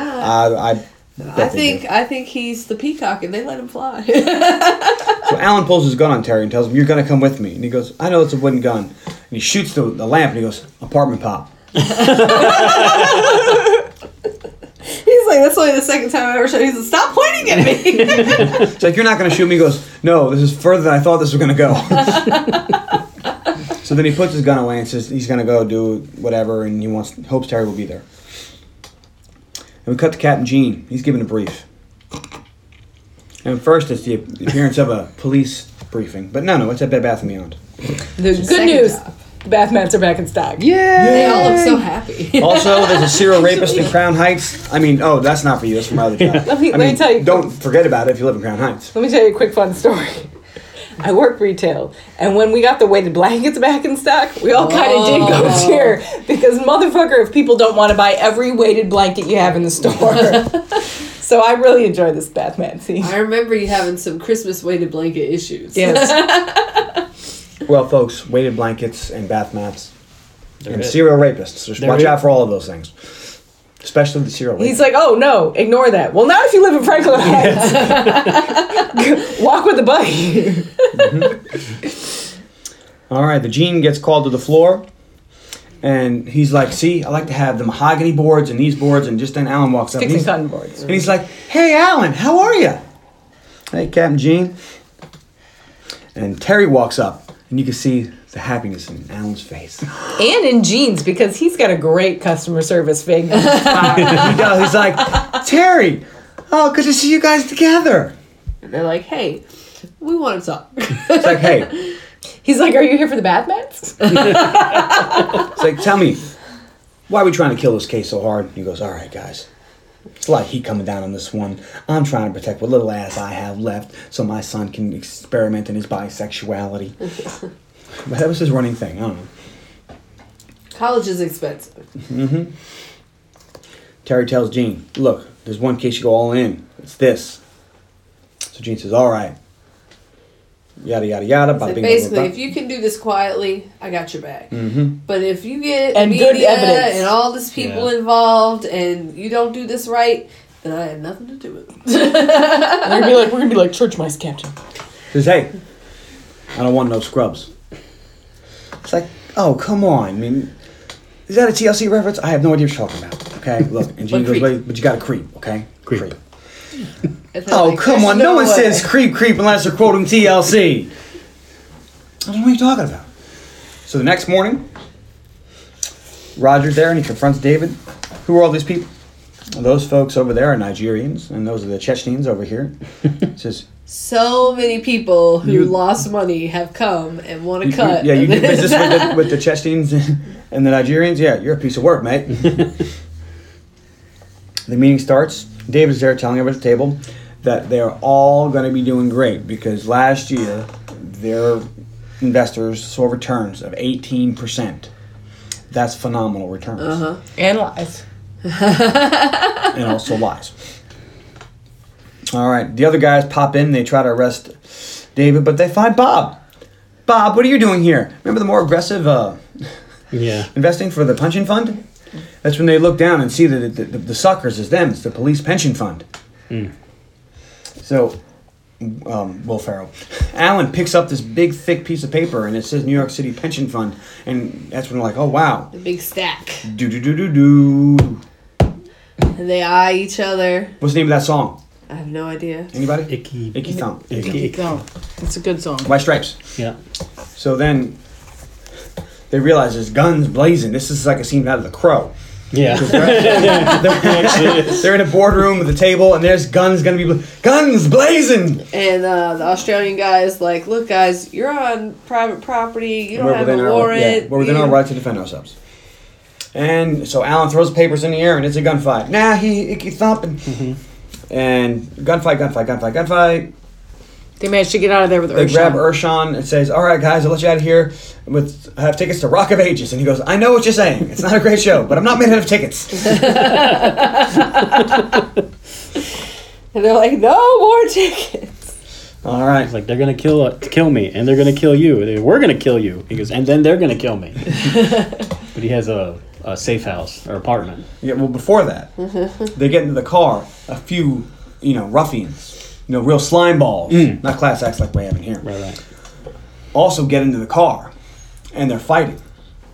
And at one point, Alan's head gets thrown out the window, and so they're fighting. And Terry throws one guy, bad guy out, and then Alan's fighting with a guy, and he's like, "Pop the trunk!" and he throws the guy out the back. And then that's when we learn that David has a safe house. It's a hidden apartment he uses for his parents and prostitutes, but not at the same time because that would be weird. All right. Last page. Last page. Aw.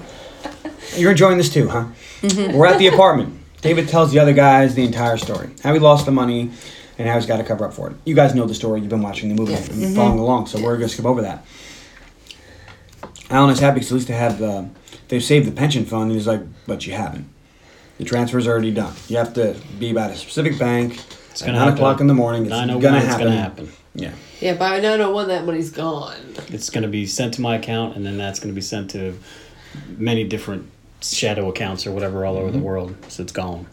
So Terry makes a plan. They're going to stay here at the apartment tonight. In the morning, they're going to go to the bank. But as soon as they make that plan, Alan's like, all right, well, I'm going to go. I got to go see Sheila. I gotta Oh, make things right. We could die tomorrow. And Terry, understandably, calls Francine. So uh, we're going to stay here. he'll- They both leave. He also makes a point to make sure that he understands to tell Sheila that he hopes that she's okay and if anything And if happens. something happens to Alan, he's there. He'll be there. It sounds very specific. It's like, look, if something happens to you, I have to take care of all of her wants, needs, and desires. Making it sound like it's a foregone conclusion.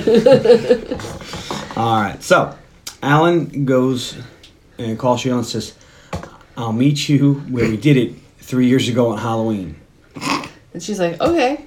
Okay, got it. apparently across the street, I guess. From her mom's house. But he's like, people are watching the house, and she's like, I'll get, I'll find a way to talk to you. So Terry goes and has dinner with Francine, and it's not really entertaining. They Yeah. They have- But I'm like, they had a restraining order. They have a shared moment. Moving on. Yeah. What was really like, important Who, where's Ershon and Ershon. and what? what? Well, I got the idea that the they're outside of the apartment. apartment. Yeah, like downstairs at a restaurant or something. No, they're probably outside of because it's probably a fancy apartment. They probably have an outside terrace or like a rooftop or something.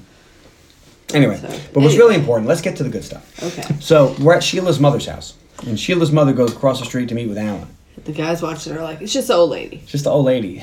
With the walker. I want you to be my bucking bronco. They're delivering messages back and forth. And I, that poor I don't want to walk right for three days and, And then lick the sex off each other. Wow. They're sweet and graphic. And the mom is like, I can't do this anymore. like, I I don't want to say there's something about a mannequin hand. I can't do it. I Very can't do personal. it. Well, she says it twice. Like the first time, she's like, "I don't want to say these things," and like the a door's like, "Just one more, golf mom. Just one more."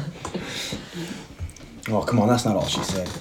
I don't want. So finally, Sheila dressed up goes across the street and, oh, what'd she say, Mama? She says she loves you. And they have a shared moment. And he's like, I have a safe place. Yeah. And So- then he They enters the need to bang premises. it out.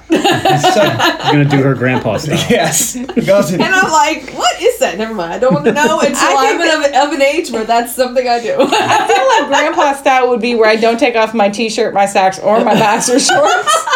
I'm gonna do you grandpa style. And then, well, the next morning, the other guys roll up. We're gonna have sex, but we're both gonna leave our shirts out. All right, so next oh, morning they're in the Prius, hmm. and Alan's like, "I got some music for this." And he busts in Monday, Monday, and Terry's like, not what I would have picked, but okay, All Alan. right. and they bust through. And just as they bust through the gate, they're they're being chased down by Roger and his guys. Big white vans. Mm-hmm. And they're like, "Wow, Alan, where'd you learn to drive like that?" I play Grand Theft Auto. And And one just- of the guys is like, somebody's been playing Grand Well, Theft just 'cause then, uh, Roger sees a car flipped over and starts to spin and says, "Wow, someone's been playing Grand Theft Auto." Because he jackknifed a car. Gator makes a car flip over. says, Gator makes cars flip over and spin like a washing machine. Did you just call yourself Gator? and he's like, she says, it was my nickname from college. Tara's like, yeah, he was a pimp. And I think this is where he goes, yeah, I was a pimp. Yeah. Like, he honestly is like, uh-huh. he No, just it's he's just- got to accept his dark side to be a better person. Suddenly there's a helicopter. It's the Chechen rebels. He's like, I feel like this is cheating. And At first, they think it's a news chopper. Yeah, it is a news covering helicopter. the, yeah. Then it shoots up the middle of their car. Like this is this feels like they're cheating. Alan puts the car in reverse. And, just, and he's sure he's going to. He's like, I'm going to wreck. And then he backs onto a two lane highway and Mm-hmm. goes down the wrong way, driving like, God damn. Uh, Alan is able to hide from the from all because they're being They're being chased by the police, police everyone. and, And the disgruntled Chechens investors and all kinds of people. and they make a beeline for the bank. But before they get there, they end up at like Top Golf, and they're getting peppered with Yeah. golf balls. They go down the. Alan says this is a shortcut, and Terry's like, "You can't go there. It's the Chelsea Pier." and he gets stuck in a golf cart, and Al- and Alan's like, "Where are we?" And Terry again is like, "Chelsea Pier." And they get out of the Prius and they tell the golfers, "Hey, we're cops. Hit the helicopter with golf balls." And without skipping a beat, Yeah, and they're like, yes, sir. All right. if you were at a Top Golf and you were shooting uh, golf balls and somebody drove a car on it, you know you would hit golf balls at that car. And then if a ca- helicopter followed, you know he would try to hit the helicopter. no, with a because golf I'm ball. sure I'd kill a guy if I hit him Yeah. with a helicopter. I might try, but the facts are, I'm I not can't. hitting shit. if you're shooting So- for I shit, you wouldn't wouldn't get do away. it. So we cut to Martin and Fosse. Every time you hit one of them golf balls, it's dollar twenty five. What did he say? Every time you shoot, it's a dollar twenty. You're spending Yeah. a buck and a quarter. Shit. Wouldn't get a whiff. All right, so Martin and Fosse are there are at a, a school, and they're trying to give a speech. So It's like career day or something. Yeah. Yeah. and so the call comes out, and they're about to go there to arrest um They hear Alan the, and Terry. the call about rogue cops kidnapping Ershon.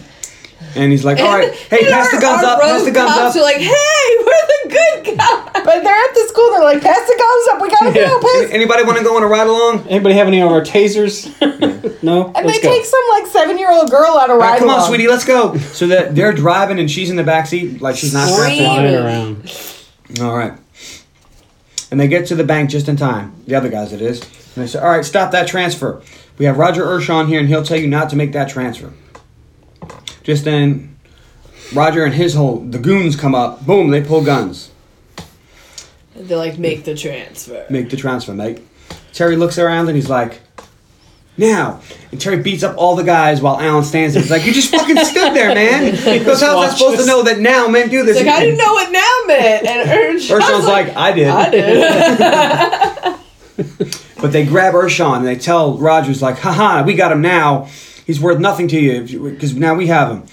Roger looks at him and goes, "Huh?" He shoots all three. All three bang, of bang, bang, and he goes, "Still worth plenty to me with the bullet hole, mate." and he's like, damn, he just called your bluff. like, immediately. And the banker's like, "I'm confused. Do you want me to make this transfer or not make this transfer?" And Roger's like, "You might. I'm going to kill for free." And just as he's about to plug him, Captain Gene walks in. Freeze, motherfucker! And there are cops everywhere. And there's cops Yeah. everywhere. From a diddly do to how do you do? All right. Um, yada yada yada yada. All right. So blah blah blah blah. Martin and Fosse there, and they've got like this, like this whole like ski cap on and stuff. And we get another great line. Hope you like to taste of prison food. And penis. Penis. Tony was like, "That is almost Oh. my favorite line." We'll come back to that. So they and they arrest Roger and they move on. And Gene's there to check on Alan. He call and Alan calls him Genie, and then he goes, "Oh, I'm sorry." He goes, "Hey, when we're out of the office, you can call me Gene. It's okay. It's good work. Good, good work, work. guys. Don't worry about the paperwork. We got you. You know why? Because I ain't too proud to beg." And I was like, "Oh, come on! It's not funny anymore. The TLC references." Gene's like, "I don't even know what you're talking about. Who? Who?" And we get a, a closing montage. We find out that Lendl Global was bailed out using TARP funds. They were just too big to fail. Roger was linked to the murder using Alan's um, Faceback app. But the other guys, Ershon's in jail. He's Yeah, still in jail. investing. but the currency's different. Terry marries Cigarettes. Francine and asked Sheila to be his best man, but she declined. Yeah, but he played the tuba, no, the harp at their wedding. Wedding. Yeah. Yeah. He said you he learn how to to play to make fun of some fairies up the street. Learned it in the eighth grade. Uh, so just at the end there, we see Derek Jeter makes another surprise appearance. That's why he's, you know, second billing. Two times. Sure. he's got like a wig on and everything. He's like, this one's gonna make you famous, and he hands him an envelope. And back in the car, Goldman Sachs. So evidently these guys are getting into white collar crime. Um, Terry calls Alan out again for having hot ladies always hitting on him because as they're getting in the car, this very attractive young woman looks at him, and is like, "Hey, how you doing?" He's like, "What is it with you Now- and hot ladies?" Now at least he has a sexier car, but it's still run with like Vegetable vegetable. oil. Yeah, it's vegetable oil. He can't drive that Prius anymore. And It he's like, He me, should have drove it after they had the soup kitchen in there. I'm sorry, I would have set that shit on fire. Yeah. Tell me, who did you lose your virginity to? Well, she became a TV actress. Her name was Heather Locklear. Heather Locklear, come on! She was much heavier back then. the credits hit to Rage Against the Machine, and there's a nice little tidbits on financial crime. Oof. Yeah. It's hard to read. Tony was like, I can't, I can't keep watching this. This is so upsetting. My favorite one of those is where the they show the comparison to employees versus CEO salaries. In Yeah. like the 40s, it was like Oh. four to one, and now it's like four thousand to one. Yeah, it's it's like, not even- huh? So yeah, All right. you know, coming from a bunch of Hollywood people who make millions of dollars, they're really sticking it to the man here. Yeah. All right, what'd you think, Carly, Oh, me. All right. with your note?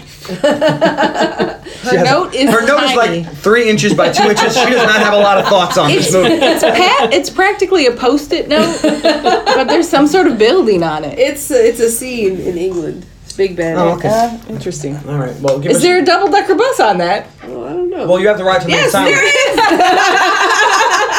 All right, Carl, give us your thoughts on the movie here.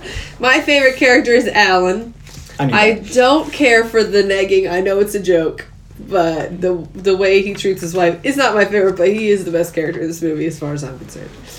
My least favorite character is the other detectives in the office with them that are such douchebags. All of them? All of them. As a collective. My favorite scene is the first. My first pick that I forgot was the the stills while they're drinking Mm. Mm-hmm. set to that music. But then I also, because I told her I had two favorite scenes, when Terry goes to dinner and meets Sheila. Because that one is, is so good. But, like, why are you with it? My favorite line is you feel that, Alan? That tingling in your balls? Big metal butterflies fluttering around your stomach. Are you sure you don't have testicular cancer? and my favorite tertiary object, I don't know if you're going to let me pick it, but when they have the Coke all over their car and the guys take it, one dude gets some Yeah. Coke and like rubs it on Yeah. himself. So your favorite Trish Adams is the Coke? Is the dude. And if you don't like because he does that. If not then I was gonna pick the car with the Coke. So your favorite No. tertiary object is a joke. Yes. I'm not gonna allow it because that guy's no, in nothing else. No, I, I'm also going to allow it. All right, you can also go next. well, well, well Okay. then I'll Oh, tell wait a you minute. that Yay, yay, yay, yay. Yeah. That uh, as much as I don't care for movies that are intentionally funny, or Will Ferrell when he's being intentionally funny, I liked this movie. Because it's good. That was the yeah. hardest. Yeah. And I was like, I'm not gonna like this movie. I can't. And then at the end, I was just smiling, and I was like, God damn it! Like this movie was a lot of fun. All right, like now you can go. All right, so before I go, I'm going to say Audra texted me back. Oh, Her good. favorite character is Alan, particularly when he was remembering his days as a pimp. Her second favorite character was Michael Keaton. All right, you look, you get one. Okay. I did, I'm just reading the text messages. Her favorite lines were anytime Mike Wahlberg or Mark, Mike Mark Wahlberg was hitting on Will Ferrell's wife. Her least favorite character was Rob Riggle. He was one of the asshole cops in the department, and the character was too cliche for her. Okay. She doesn't have a favorite tertiary object, but her favorite scene is where Will Ferrell and his wife apologize to each other and send her mom back and forth saying the hilarious things. Right. Wow, she's so- better at this than we are. but she did not give me a yay, nay, or a maybe. But I'm going to just assume that that was a yay because she said she liked it in the car on the way to the air um, So- the next day. Airport, yes. Yeah. So we're gonna yay Audra. Great. Yes, Thank you. Audra got a yay. I We'll put was- Audra in the yay pot. I am. I'm going to put it right here now. It's on my notebook, so it's canon. All right, my favorite character is Terry. Oh. Love me some Terry. My least favorite uh, character is Dr. Sheila Gamble, and not because Eva Mendes did a bad job or anything. She It's, let her husband shit on her. but I just don't like that character. I know it's a joke, but I just didn't enjoy it. Um, my favorite scene is everything from the beginning to the end. it's so good. But if you make if you twist my arm and you make me pick a for a particularly favorite bit, I'm gonna have to go with Terry's dancing while directing traffic. Okay. My favorite tertiary object is also a joke. It's the police report that accidentally gets put into the Bed Bath and Beyond huddle. Wow, they're just reaching for objects. An object is a thing, people. It's the police report that he reads. But my favorite tertiary object is actually is a joke as well. So I'm gonna allow yours. But my favorite line is just I know it's silly, but it's my favorite. I'm a peacock, you gotta let me fly. I love, I love when they're Every like, hold time. on, we need to talk about this. Peacocks don't really fly. Well, then the other cool thing is at the very end they show a peacock, Peacock fly away. I know, it's so good. It's great. All right, I give this a, Well, a I- hearty we knew yay. you were gonna give it a yay if your favorite scene was the entire movie. Yeah. a hearty It's yay. like, all right, I'm gonna give it a Well, soft it's in baby. suspense like now. it's just so hard to A pick a soft baby favorite on a line or character. Or it's Yeah. just so It's hard because everything which is was very Steve. enjoyable at the same level. Tony, All right.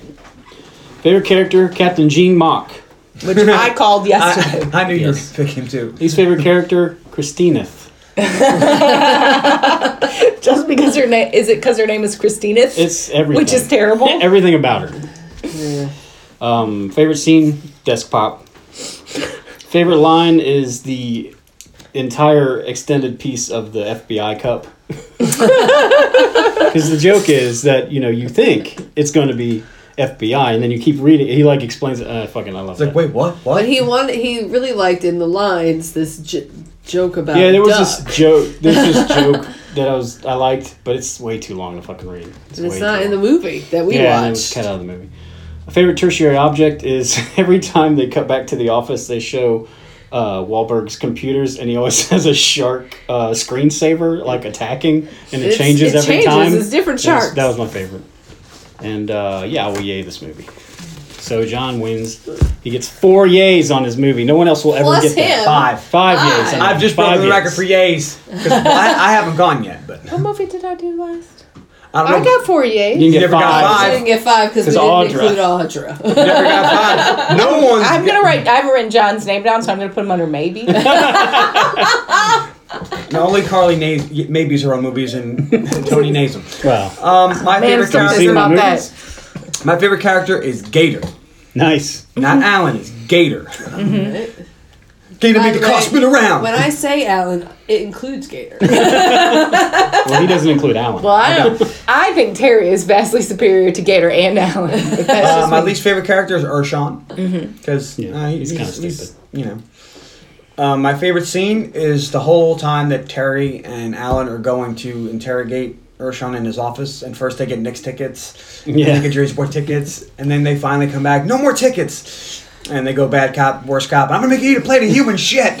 so that whole scene right there. Um, my favorite object is Gator's outfits. He goes full on Gator with the grill and everything. And my favorite quote, LA knew it all along. There was never any doubt. This line makes me laugh every time I hear it, and I'm going to try to say it without laughing. Looks like tasty prison food. Penis. Every time he You know, giggles. Every time. I don't think Stop it's that funny. I don't know why. It's funny, but it's and it's not the. It's just the the way he says It's like and and penis. penis. It's so funny. Oh. Yeah, John can't control himself when that line comes out. It's got like a direct line to the funny bone. oh man. All right, folks. So, Please find us on Facebook.com slash the underappreciated movie podcast, on Instagram at unmovie podcast dogs, and on Twitter at unmovie podcast. You can email unmoviepodcast at gmail.com and uh, send us your reviews for upcoming movies. We'd like to know. All right, You thought. next time. on the podcast, Is Joan his pick? All right. You're rickrolling it? and here's why. Because when they were in the fight scene in the car in the Prius, the first song that came on was this song. I was like, I was gonna do Pimps Don't Cry. I was like, nope. I know how much I love uh, Rick Rolling Elaine. Thanks, Tony. Your pick. My pick is 1999's Sleepy Hollow.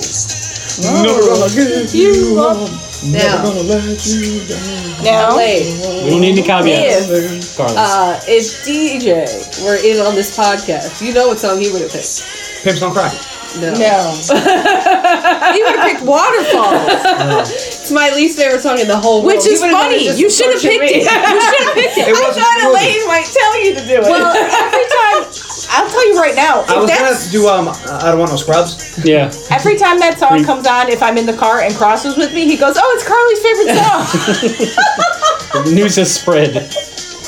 I like, I don't know if John knows how much I hate that song. I did not. she loves it with a fight with an uncontrollable hate. I, That I runs still would have than picked soul. um, I still would have Rick rolled you, and if it wasn't gonna Rick roll you, I would have went with Pimps Don't Cry. Yeah. All right. Okay then.